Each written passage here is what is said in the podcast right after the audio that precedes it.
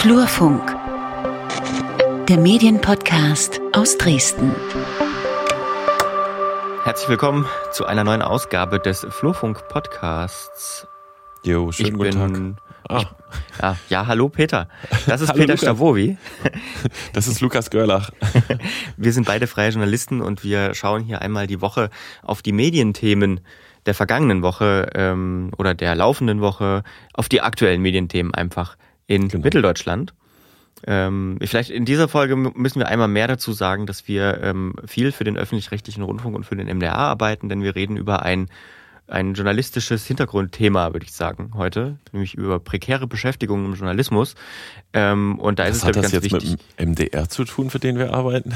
Naja, es ist ja die Rede über Arbeitgeber auch. Ja. Das heißt jetzt wertungswertfrei, komplett wertfrei, aber es geht um Arbeitgeber und das ist vielleicht ganz wichtig zu wissen, für welchen Arbeitgeber wir unterwegs sind. Weiterhin wichtig ist es zu wissen, dass wir beide auch Mitglieder des DJV sind, ähm, der Journalistengewerkschaft. Auch das äh, erschließt sich noch, warum das wichtig ist. Aber erstmal ganz kurz äh, wollen wir eingehen auf die vergangene Folge. Wir hatten gesprochen über Bayern 3 und ähm, die rassistischen Äußerungen eines Moderators und den darauf folgenden Shitstorm. Unser Fokus war bei der vergangenen Folge der Shitstorm um, und wir haben auch mal geguckt, wie, wie entstehen eigentlich Shitstorms, ähm, wie funktionieren die, wie laufen die ab. Und es gab viele Reaktionen tatsächlich. Wir haben uns sehr gefreut. Vielen Dank für alle, die sich beteiligt haben. Wir planen auch tatsächlich, uns mit den Themen, die da ähm, angesprochen worden sind, in einer zukünftigen Folge nochmal weiter zu beschäftigen. Das hat bis jetzt alles aber noch nicht geklappt. Deswegen ähm, haben wir uns für diese Folge auch entschieden, uns mal den prekären Beschäftigungsverhältnissen im Journalismus zu widmen, denn es ist eine Studie oder sag ich mal ein erster Ergebnisbericht einer Studie herausgekommen von der LMU, der Ludwig-Maximilians-Universität in München, ähm, dem Medienlehrstuhl dort, mit dem Titel Prekarisierung im Journalismus und was da so drin steht, das ist ein ganz schöner Hammer. Ja, ne, wir haben uns, äh, die haben die Zahlen, gerade was, was wirklich die Verdienstmöglichkeiten im Journalismus betrifft, sich angeschaut und da ist ähm, schon mal der eine Punkt, hauptberufliche Journalistinnen und Journalisten verdienen im Durchschnitt rund 2340 Euro netto pro Monat. Das ist jetzt erstmal nicht ganz, ganz wenig, aber es ist auch nicht wirklich viel und äh, es geht aber vor allen Dingen auch um die Niedrigverdienerinnen und Verdiener. Ne? Also ähm, gerade wenn man freiberuflich unterwegs ist, verdient man offenkundig deutlich weniger. Ja. Äh, insgesamt 43 Prozent der, der hauptberuflichen Journalistinnen und Journalisten schätzen ihre Arbeitssituation als prekär ein. Das heißt, das Geld reicht nicht, um davon zu leben. Ja, es gibt auch noch einen großen Unterschied zwischen ähm, Journalistinnen und Journalisten tatsächlich. Ähm, Männer verdienen laut dieser Studie äh, um die 2500 Euro durchschnittlich netto und äh, Frauen um die 2000 Euro netto. Also da ist schon nochmal auch ein großer Unterschied von fast 500 Euro. Genau. Und dafür haben wir uns jetzt einen Gast dran geholt, um über diese Zahlen mal zu sprechen, über die Situation im Journalismus, vor allen Dingen im, im Freistaat Sachsen. Und am Telefon, in der Zoom-Leitung genauer, ist jetzt äh, Ine Dittmann, Vorsitzende des Deutschen Journalistenverbandes, DJV Sachsen, mit uns verbunden. Hallo Ine, schön, dass du da bist und Zeit für uns hast. Ja, danke für die Einladung. Mal wieder, muss man sagen. Ist ja ähm, schon eine schöne Gewohn zur schönen Gewohnheit war, äh, geworden. Ja, ich hoffe, wir können den durchziehen und ich muss nicht mittendrin aussteigen und ihr macht alleine weiter. So wie das schon Wie beim letzten Mal, meinst du? Mhm. Ine, äh, erstmal vielleicht, bevor wir uns äh, die Studie näher anschauen und ähm, die Ergebnisse und so ein bisschen über das Detail reden, ähm, wie würdest du denn erstmal ganz grob die Situation einschätzen? Verdient man gut als Journalistin oder als Journalist? Ach, man kann das natürlich wie immer nicht so pauschal beantworten. Und da halte ich auch wirklich nichts davon. Ähm, so eine Antwort wirst du von mir nicht kriegen, Lukas. Ähm, denn äh, wie immer gibt es solche und solche Entwicklungen. Ich kann die Metapher eigentlich schon nicht mehr so richtig hören, aber ich muss sie trotzdem nochmal benutzen. Äh, die Corona-Krise ist auch für den Journalismus wie ein Brennglas. Es äh, verschärft bestehende Probleme. Ähm, und das sehen wir nach einem Jahr ganz, ganz deutlich. Also ähm, die Leute, die es schon vor der Krise eher schwer hatten, rutschen jetzt richtig tief rein. Ähm, die brauchen äh, massiv Unterstützung oder verlassen tatsächlich den Beruf. Und auf der anderen Seite haben wir aber Entwicklungen, äh, die durch die Digitalisierung getrieben sind, wo es bestimmten Bereichen im Journalismus auch besser geht, also wo die auch profitieren können. Reden wir doch mal zuerst über die, wo es besser geht. Das interessiert mich. Ich dachte tatsächlich, dass äh, Journalismus in der Summe sehr schlecht bezahlt ist. Was sind denn das für Bereiche, die jetzt, die jetzt profitieren? Naja, alles, was Richtung Online-Journalismus geht, profitiert.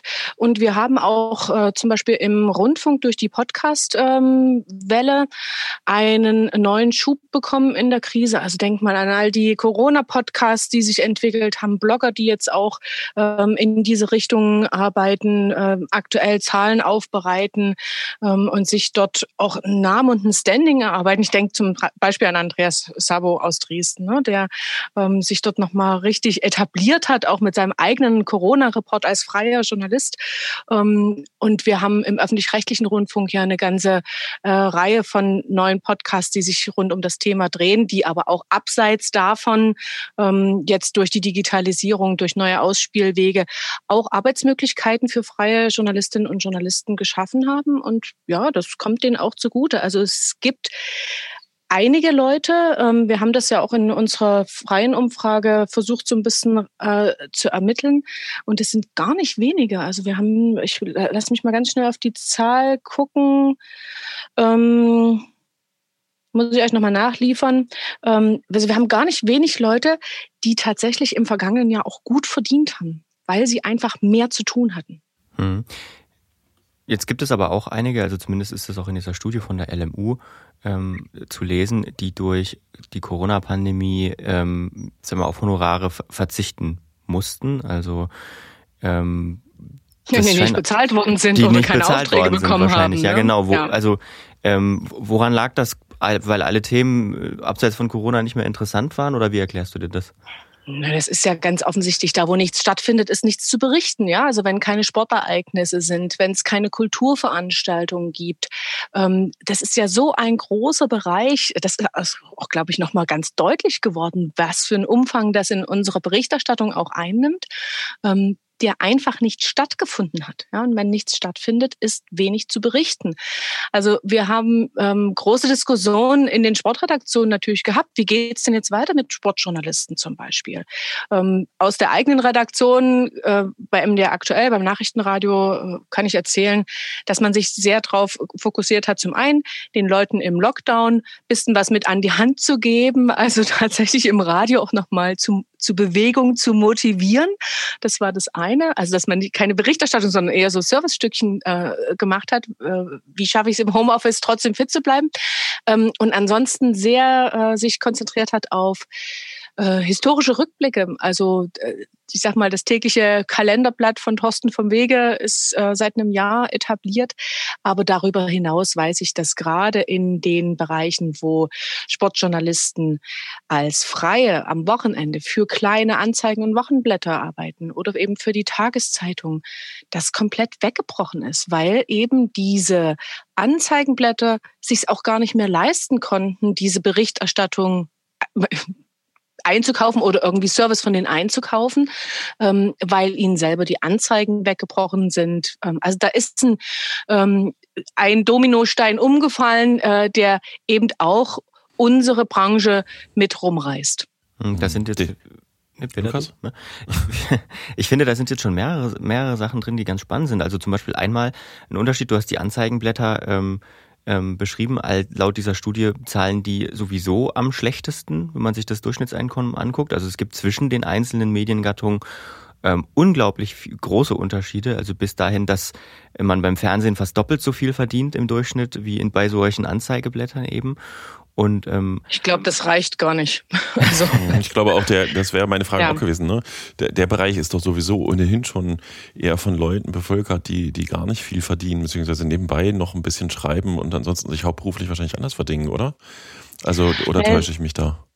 Das stimmt schon, ähm, aber das darf man jetzt auch nicht kleinreden. Also es, ich treffe immer wieder Kollegen, ähm, die sich damit über Wasser halten, die sich in dieser Nische auch ihren Platz erarbeitet haben und für die das eben ihr Lebensinhalt ist, auf diese Art und Weise ähm, zu, also in, in diesem Bereich äh, zu arbeiten und die sich damit arrangiert haben. Sie haben wenig Geld, das wissen sie, aber sie machen was, was sie gerne machen.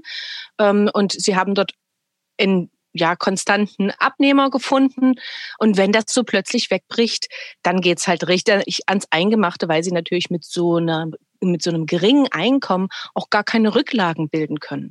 Das ist das eine, also für Leute, die nahezu hauptberuflich für solche Anzeigenblätter arbeiten. Und auf der anderen Seite haben wir natürlich die Leute, die sich etwa als Rentner nochmal was daneben verdienen. Das sind jetzt nicht die Leute, die wir unbedingt als DJV vertreten. Wir haben aber ja auch äh, Kolleginnen und Kollegen, die bereits im Rentenalter sind. Und von denen habe ich das gehört, ähm, dass sie äh, schon drunter leiden, dass das komplett weggebrochen ist, ja, dass eben ganze Seiten gestrichen worden sind, dass Anzeigenblätter zusammengelegt worden sind aufgrund der finanziellen Krise, in die die Verleger selber geraten sind. Hm. Gibt's da, gibt's da dann jetzt viele Leute, die sich beim, beim Deutschen Journalistenverband melden und sagen, ihr könnt ihr mir helfen oder so? Oder ist das eher so, dass äh, jeder versucht, seine eigene individuelle Lösung zu finden? Wir sind ja schon genau auch für solche Krisen da. Ähm, wir haben als Unterstützung ja das Sozialwerk des Journalistenverbands in Sachsen, mit dem wir zumindest mit einem kleinen finanziellen Zuschuss dem einen oder anderen über eine ganz schwierige Situation helfen können. Und das haben wir im vergangenen Jahr auch mehrmals getan. Es waren auch wirklich so viele Anträge, wie wir sie in den vergangenen Jahren nicht hatten. Ähm, da konnten wir dem einen oder anderen helfen und vor allem äh, der Berufsgruppe der Fotografen. Also die sind besonders betroffen, jetzt mal abgesehen von den Anzeigenblättern. Ähm, auch dort gilt, wo nichts stattfindet, gibt's nichts zu fotografieren. Ähm, ich habe aber auch einen schönen Gegentrend gehört ähm, aus einer Redaktion, wo die Kollegen, die auch als Reporter oder als ähm, ja, Schreibende rausgehen, eben dann auch ganz klar sagen, nein, ein Handyfoto bringe ich heute nicht mit in die Redaktion, dann beauftragen fragt, bitte Fotografen XY. Also da gibt es dann tatsächlich auch eine schöne Solidarität, ist vielleicht ein Einzelfall, aber ja, das muss auch mal erzählt werden, ähm, dass man tatsächlich aus der Redaktion raus dann eben auch nochmal das eine oder andere machen kann, wenn man an verantwortlicher Stelle sitzt. Jetzt ist Lukas, wir haben heute, heute fallen wir uns den ganzen, die ganze Zeit ins Wort. Los, hau rein. Ähm, die andere Dimension, die da eben schon ähm, angeklungen ist, ist der Unterschied zwischen festen und freien. Ähm, auch in dieser Studie 880 Euro netto monatlich ist der Unterschied, äh, den freie JournalistInnen weniger verdienen als Festangestellte. Ähm, jetzt mal, also in meiner Traumwelt ist es aber eigentlich so, dass Freie mehr verdienen, um das Risiko, das sie tragen, abdecken zu können. Warum ist das nicht so? Das ist eine gute Frage. Also das ist ja tatsächlich, wie du das beschrieben hast, genau ähm, die Kalkulation, die auch immer aufgemacht wird uns gegenüber, aber äh, die mit der Realität nichts zu tun hat. Ähm, deswegen setzen wir uns ja auch seit langem dafür ein, dass die Freien, zumindest wenn sie in, einem, in einer Art festfreien Status auch angebunden sind an Redaktionen, die äh, gleichen Sozialleistungen wie äh, Festangestellte bekommen, weil sie eben das Risiko mit einem Zusatzverdienst nicht abdecken können, Krankenversicherung etc., ähm, sondern dass sie eben auch Ur Anrecht auf Urlaubsgeld, auf Krankengeld, auch wenn die Kinder krank sind, haben, äh, diese Unterstützung aus den Unternehmen auch bekommen. Aber das ähm, haben wir beim MDR durchsetzen können, äh, also in den öffentlich-rechtlichen Rundfunkanstalten. Viele, viele andere Redaktionen handhaben das nicht so. Ähm, am Ende können wir die Freien nur bestärken, ähm, in ihren Honorarverhandlungen tatsächlich realistische Honorare aufzurufen. Es ist ja wirklich ein weites Feld, Lukas, nach, ne, ja. was wir da beackern. Ähm, also es geht zum einen an die, an die Redaktion, an die Verlage, an die ähm, an die Rundfunkanstalten, ne, dass man dort in Tarifverhandlungen ordentlich was raushandelt, äh, auch für die Freien, äh, nicht nur für die Festen, ähm, dass man für sozial abgesicherte ähm, Arbeitsverhältnisse sorgt, auch für Freie, dort wo das möglich ist, ähm, dass man ordentliche Honorare verhandelt, ähm, was die Tageszeitungen anbelangt. Dort gab es ja über Jahre äh, lange ähm, Diskussionen über die Zeilenhonorare.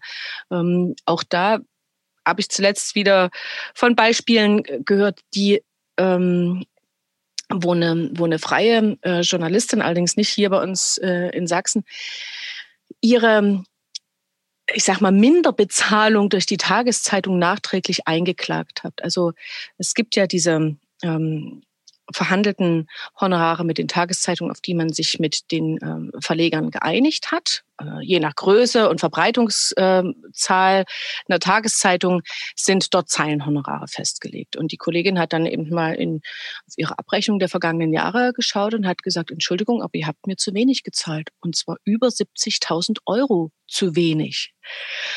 Und es ist ein ganz, ganz toller Erfolg. Der hat sich ähm, mit Unterstützung des DJV durch mehrere Instanzen geklagt und äh, der Verlag muss es nachzahlen.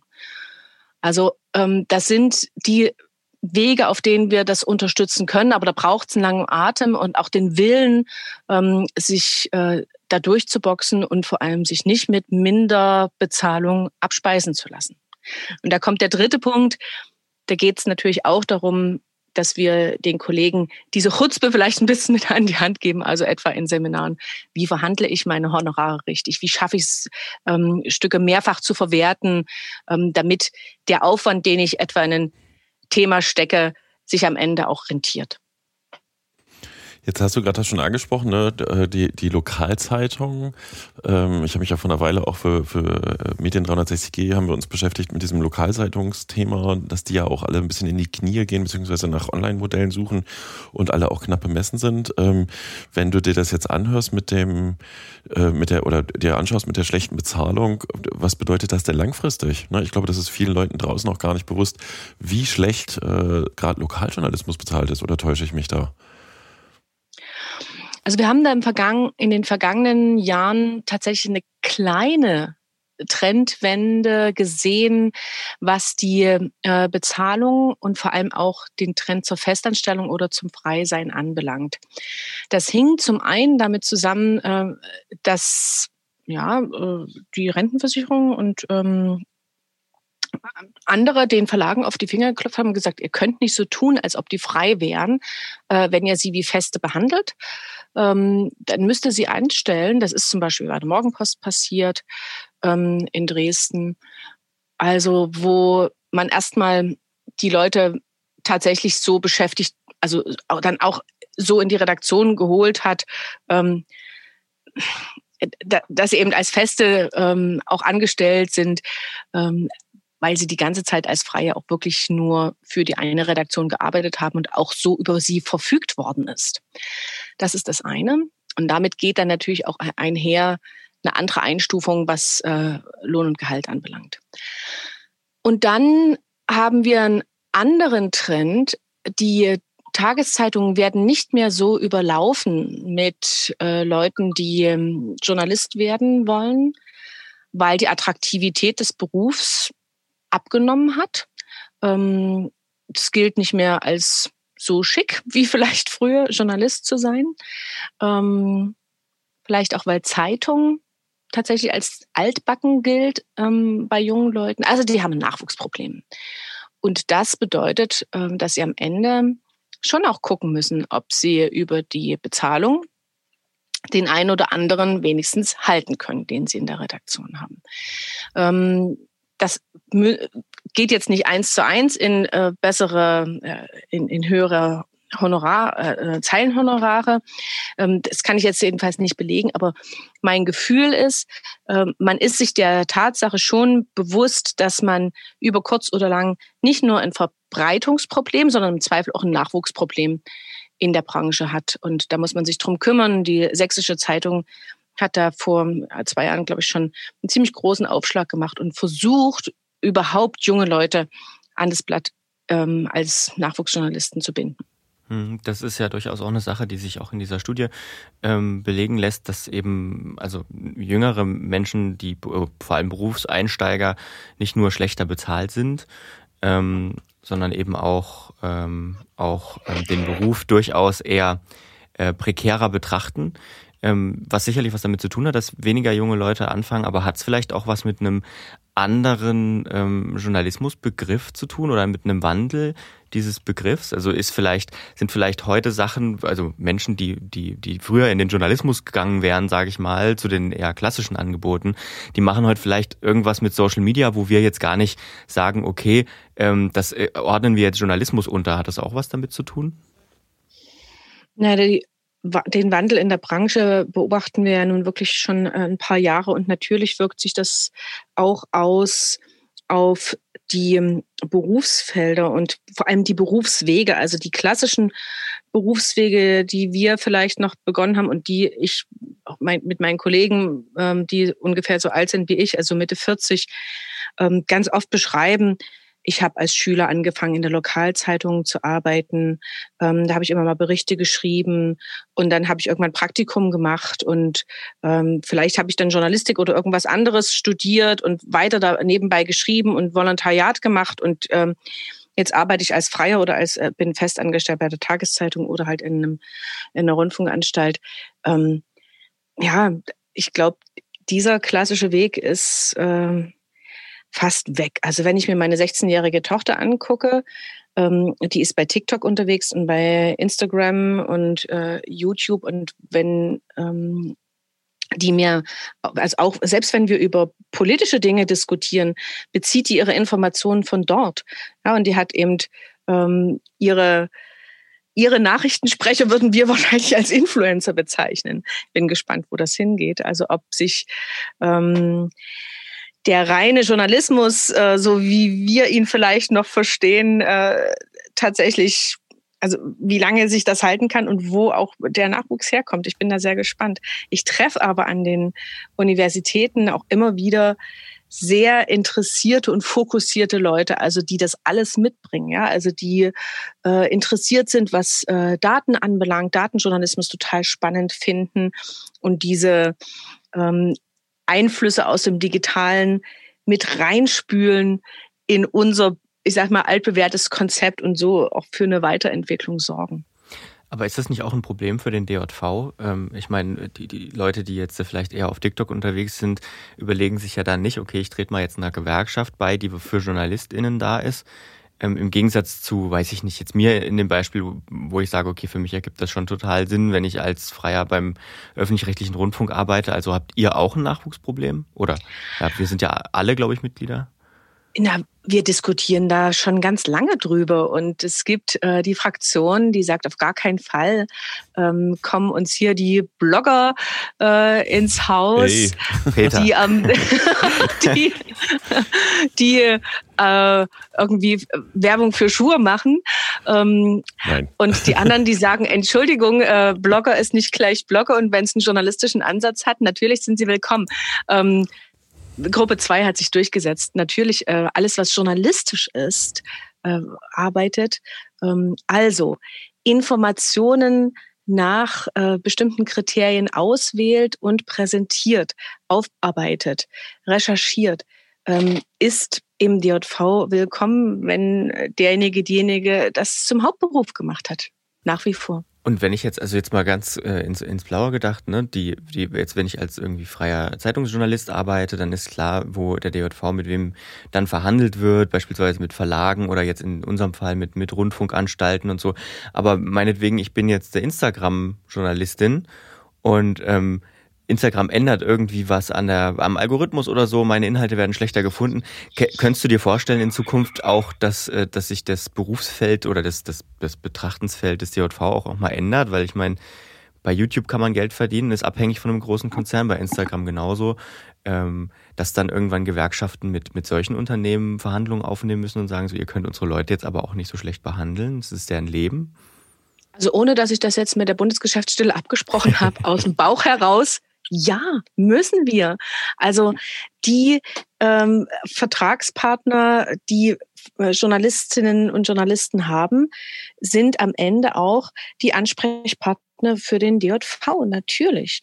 Also genauso wie wir mit der VG Wort und ähm, äh, den, den Verlegern umgehen müssen und im Zweifel auch Richtung Google, äh, müssen wir schauen, wenn sich die Auftraggeber, die Ansprechpartner für Journalistinnen, äh, die eher im Digitalen unterwegs sind oder vorrangig da auf neuen Plattformen unterwegs sind, müssen wir uns auch darum kümmern, klar. Ich, ich habe gerade schon überlegt, vielleicht müsste man noch ein I einführen beim DJIV, Deutscher Journalisten- und Influencerverband.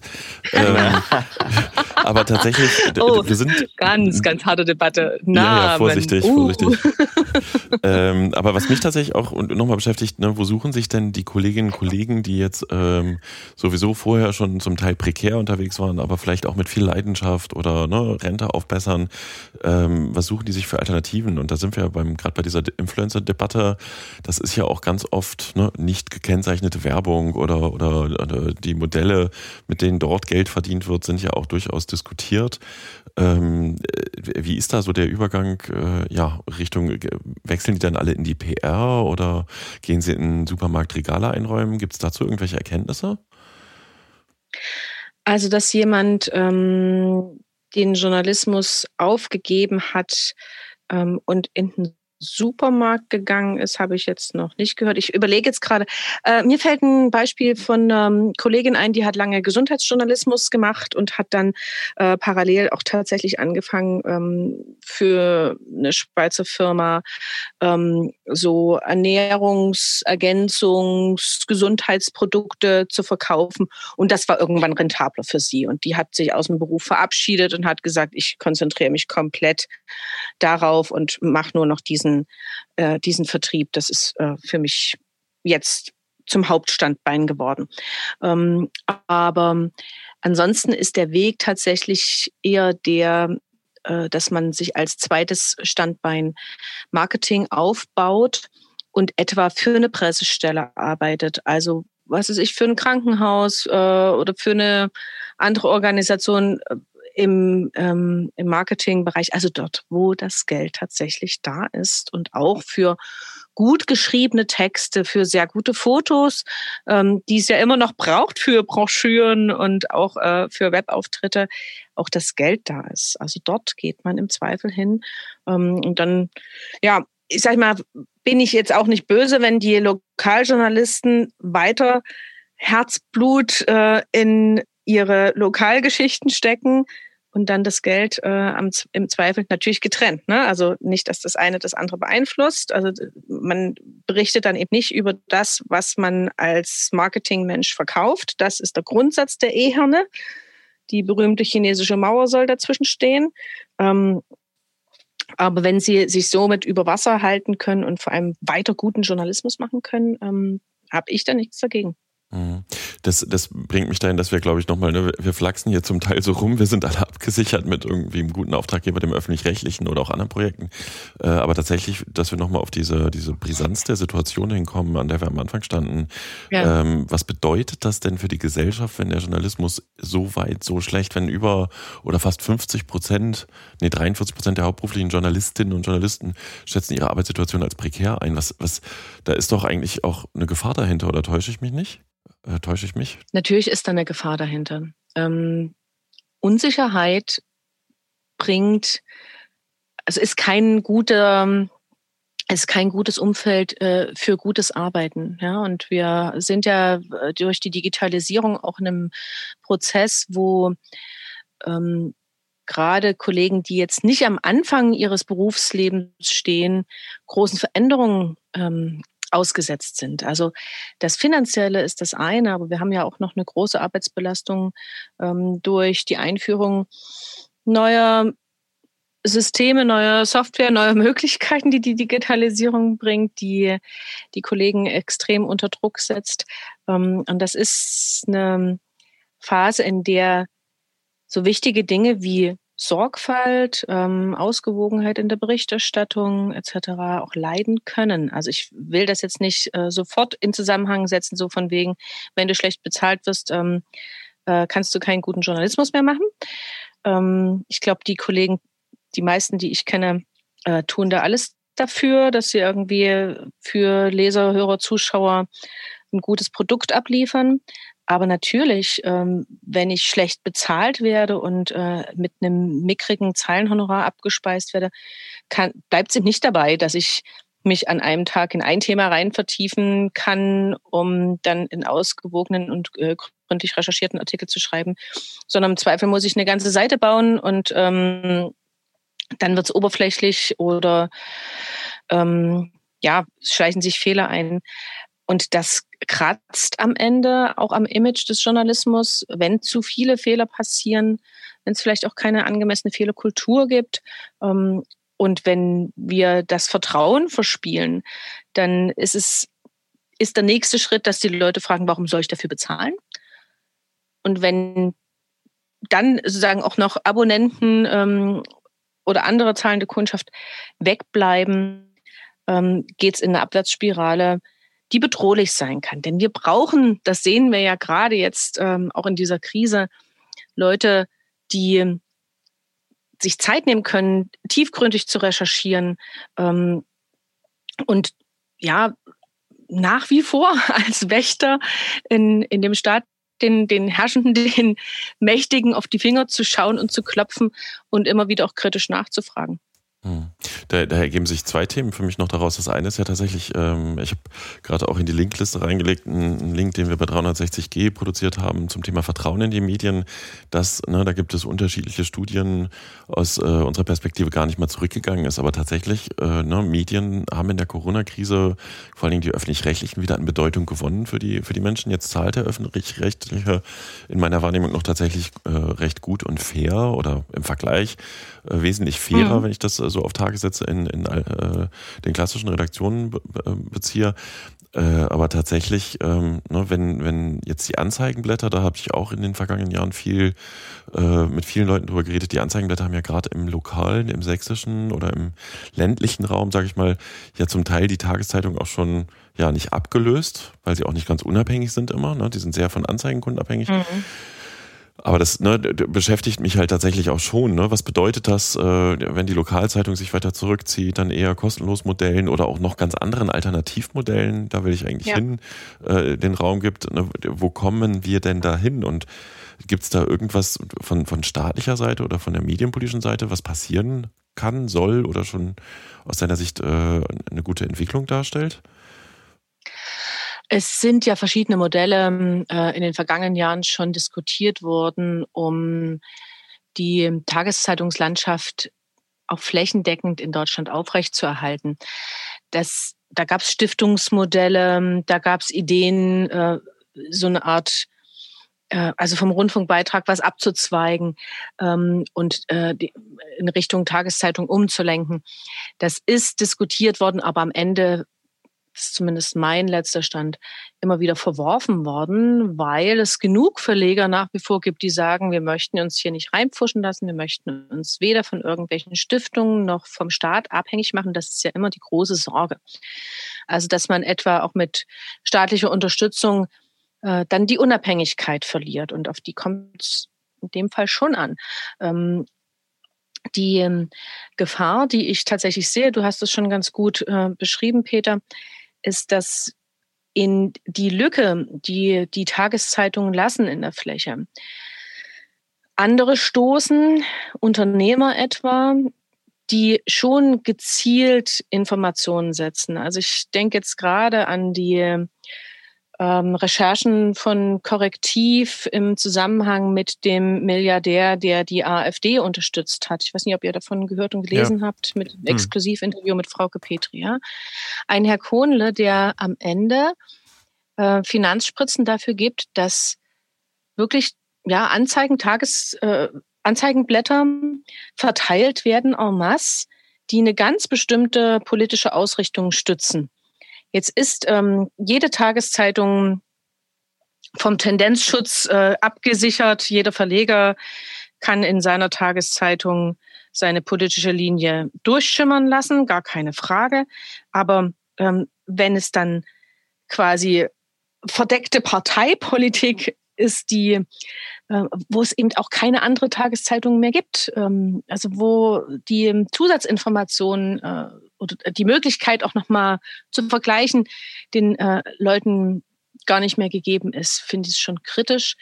Wir haben natürlich die Situation auch in Sachsen schon ähm, in vielen Bereichen, dass es nur noch eine Tageszeitung am Markt gibt, ähm, wo man sich aus anderen Quellen, natürlich digitalen Quellen äh, aus dem Rundfunk noch anders informieren kann. Aber ähm, ja, die, die Gefahr, dass man eben die, diesen unabhängigen Journalismus so schleichend verliert, eben auch so durch verdeckte äh, Beteiligung halte ich schon für gegeben. Also müssen wir wachsamer werden. Wir sind wachsam, Lukas. ich finde das, also wirklich was, was Korrektiv und das ZDF da recherchiert haben, ganz, ganz große Nummer. Also alle, die äh, das noch nicht gesehen haben, Peter, vielleicht kannst du äh, den Link auch nochmal mit ähm, in die Leiste legen. Machen wir. Ähm, ganz, ganz starke Recherche. Ähm, also wirklich ein Musterbeispiel dafür, was guter Journalismus kann. Ich glaube, das, das, dabei belassen wir es erstmal. Das ist ein ziemlich guter Abschluss. Ne? Das, was, was Journalismus gut kann oder wofür auch unheimlich wichtig ist, äh, im Hintergrund aber tatsächlich das Problem der ne, zurückgehenden Einnahmen für freie Journalistinnen und Journalisten, das ganze Finanzierungsmodell, was wackelt Ihnen? Ich danke dir für deine Zeit und dass wir darüber sprechen konnten. Und ähm, weiß nicht, ähm, gibt es eine Forderung vom DJV nochmal in Richtung Politik? Äh, wahrscheinlich äh, seid ihr gerade noch äh, dabei, die Daten richtig auszuwerten oder täusche ich mich? Na, ähm, wir haben schon dafür, ähm, also wir haben schon davor gewarnt, dass wenn die Politik die Journalistinnen und Journalisten in dieser Krise nicht angemessen unterstützt, und darüber haben wir jetzt noch nicht gesprochen, ja, also die ganzen ähm, Corona-Hilfen sind ja zum großen Teil an den Bedürfnissen der Kolleginnen und Kollegen vorbeigegangen, ähm, dann bricht eben wirklich eine tragende Säule des Journalismus weg. Also Frank Überall, unser Bundesvorsitzender, hat es so auf den Punkt gebracht, ähm, sagt, ohne freie Journalistinnen und Journalisten würde kein einziges Medium mehr erscheinen, würde keine einzige Sendung mehr ausgestrahlt werden. Die braucht's.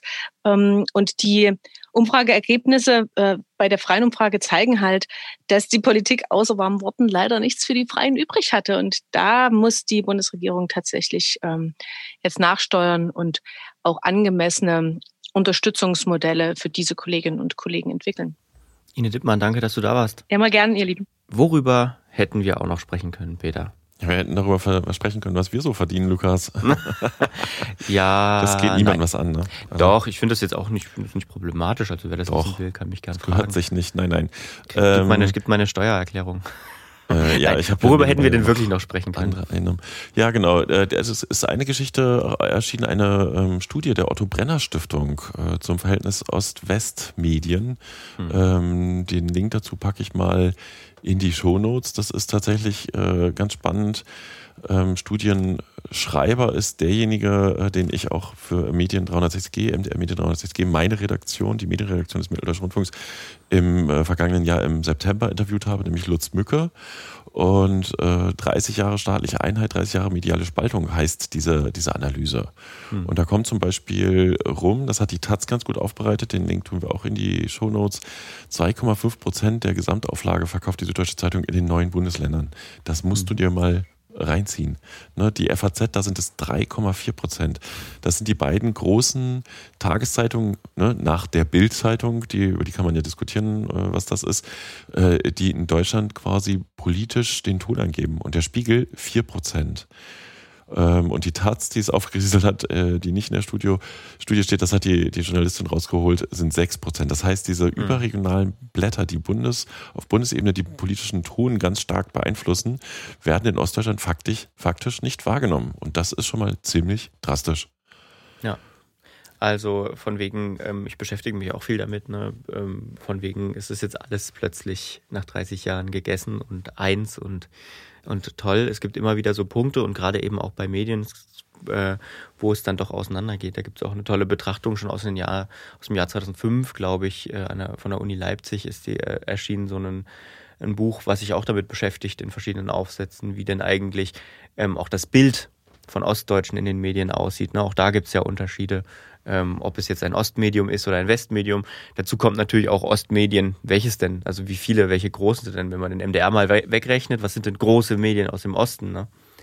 Ja, aber äh, ne, wir, wir, geben jetzt einfach mal den Link hier oh, zur Empfehlung. RBB, Ver Verzeihung, und NDR natürlich auch noch. Ich habe jetzt wieder nur auf Mitteldeutschland geguckt. Das ist wahrscheinlich ja, Berufskrankheit. Nein, äh, wir verlinken mal Studie wie auch äh, die, die Taz-Besprechung. Ähm, ganz charmante Geschichte. Vielleicht kommen wir auch irgendeiner der nächsten Folgen nochmal, gehen wir nochmal näher drauf ein. Das schauen wir uns mal an. Genau, wir haben Worüber noch ein anderes wir Thema. noch reden können. Ja, wir hätten noch über äh, Google und das Ende der, des Marketing reden können, das jetzt kommt. D ja, Moment, jetzt bewegen wir uns auf dünnes Eins. Das heißt, es ist ja also nicht mein Steckenpferd, aber ne, Google hat angekündigt, keine Anzeigen mehr zu schalten, äh, die Personen über mehrere Websites hinwegtracken können. Also das Ende der, der Cookies, wenn ich das richtig verstanden habe. Und das ist schon ein Prozess. Ich hatte ein bisschen dazu gelesen. Ja, zumindest das Ende der, der Werbetracker halt, ne? dass, äh, dass, dass ein Prozess ja schon ziemlich lange schwelt, weil halt ähm, diese ganze Debatte um ähm, den Schutz der Persönlichkeitsrechte, um diese Nachverfolgbarkeit, um Datenschutz und Google hatte das schon vor einer Weile angekündigt, aber ich glaube, ne, wir chatten ja immer im, mit, mit, mit Messenger-Nachrichten. Ähm, da hatte ich dir auch einen Link geschickt, dass jetzt die Werbebranche in Deutschland in diesem ganzen Suchmaschinenoptimierungsbereich, äh, AdSense und wie das alles heißt, äh, ich rede von böhmischen Dörfern für mich, ähm, dass sie in heller Aufregung ist, weil wenn das tatsächlich umgesetzt wird, äh, wird sich eine ganze Branche ein bisschen umstellen müssen. Mhm, obwohl Google natürlich auch äh, andere, ähm, andere ähm, Auswertungsmodelle sozusagen jetzt vorsieht. Die wollen das nicht ersatzlos streichen im Prinzip und sagen, wir machen jetzt Werbung auf gut Glück, sondern es gibt so eine Art, ähm, wenn ich das richtig verstanden habe, so eine Art Cluster-Auswertung. Ne? Also die wollen viel mehr mit, mit künstlicher Intelligenz ähm, verschiedene Personengruppen errechnen, ohne so viele Informationen über Einzelpersonen zu sammeln, wie sie jetzt tun. Also vielleicht ändert sich gar nicht so viel Mal gucken.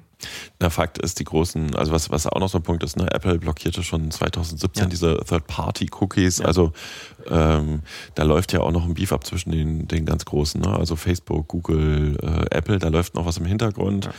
Und ähm, ja, ich glaube auch Google wie auch die anderen werden sich sicher nicht die Butter vom Brot nehmen lassen, indem sie jetzt auf einmal alles total anonym gestalten. So.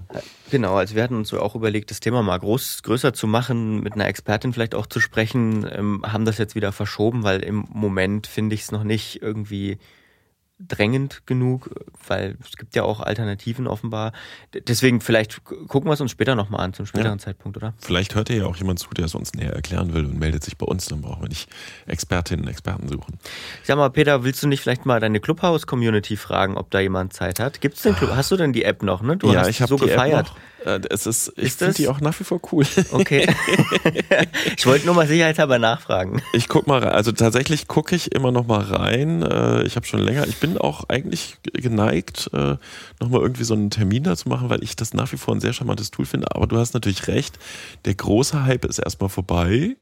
Wobei ich habe jetzt zum Beispiel die Tage gelesen, hier Sascha Lobo hat ein neues Blogprojekt mit einem großen ähm, Technikanbieter und hat seine Pressekonferenz auch im Clubhaus angekündigt. So, ne? Also ähm, mhm.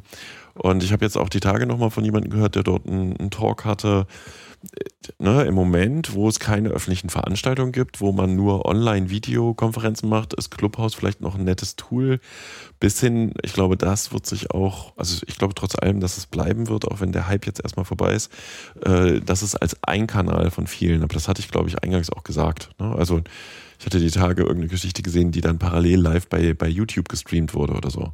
Also ja. Ähm, ja, ich kann die könnte nee, die Community, da kann man ja keinen Chat starten, da müsste ich ja einen Talk starten und hoffen, dass ja. jemand vorbeikommt. War nur ein kleiner Seitenhieb. Keine ja, ja, Lukas, ist okay. Also meldet, meldet, meldet euch bei uns äh, am liebsten irgendwie über den Blog, ähm, über die Kommentarfunktion oder schreibt eine Mail. Ähm, vielen Dank für alle, die das, die das schon mal getan haben. Und wir verabschieden uns wieder bis nächste Woche. Ne? Genau. Vielen Dank fürs Zuhören. Bis bald. Dann tschüss, bis bald. Eine Einfachtonproduktion 2021.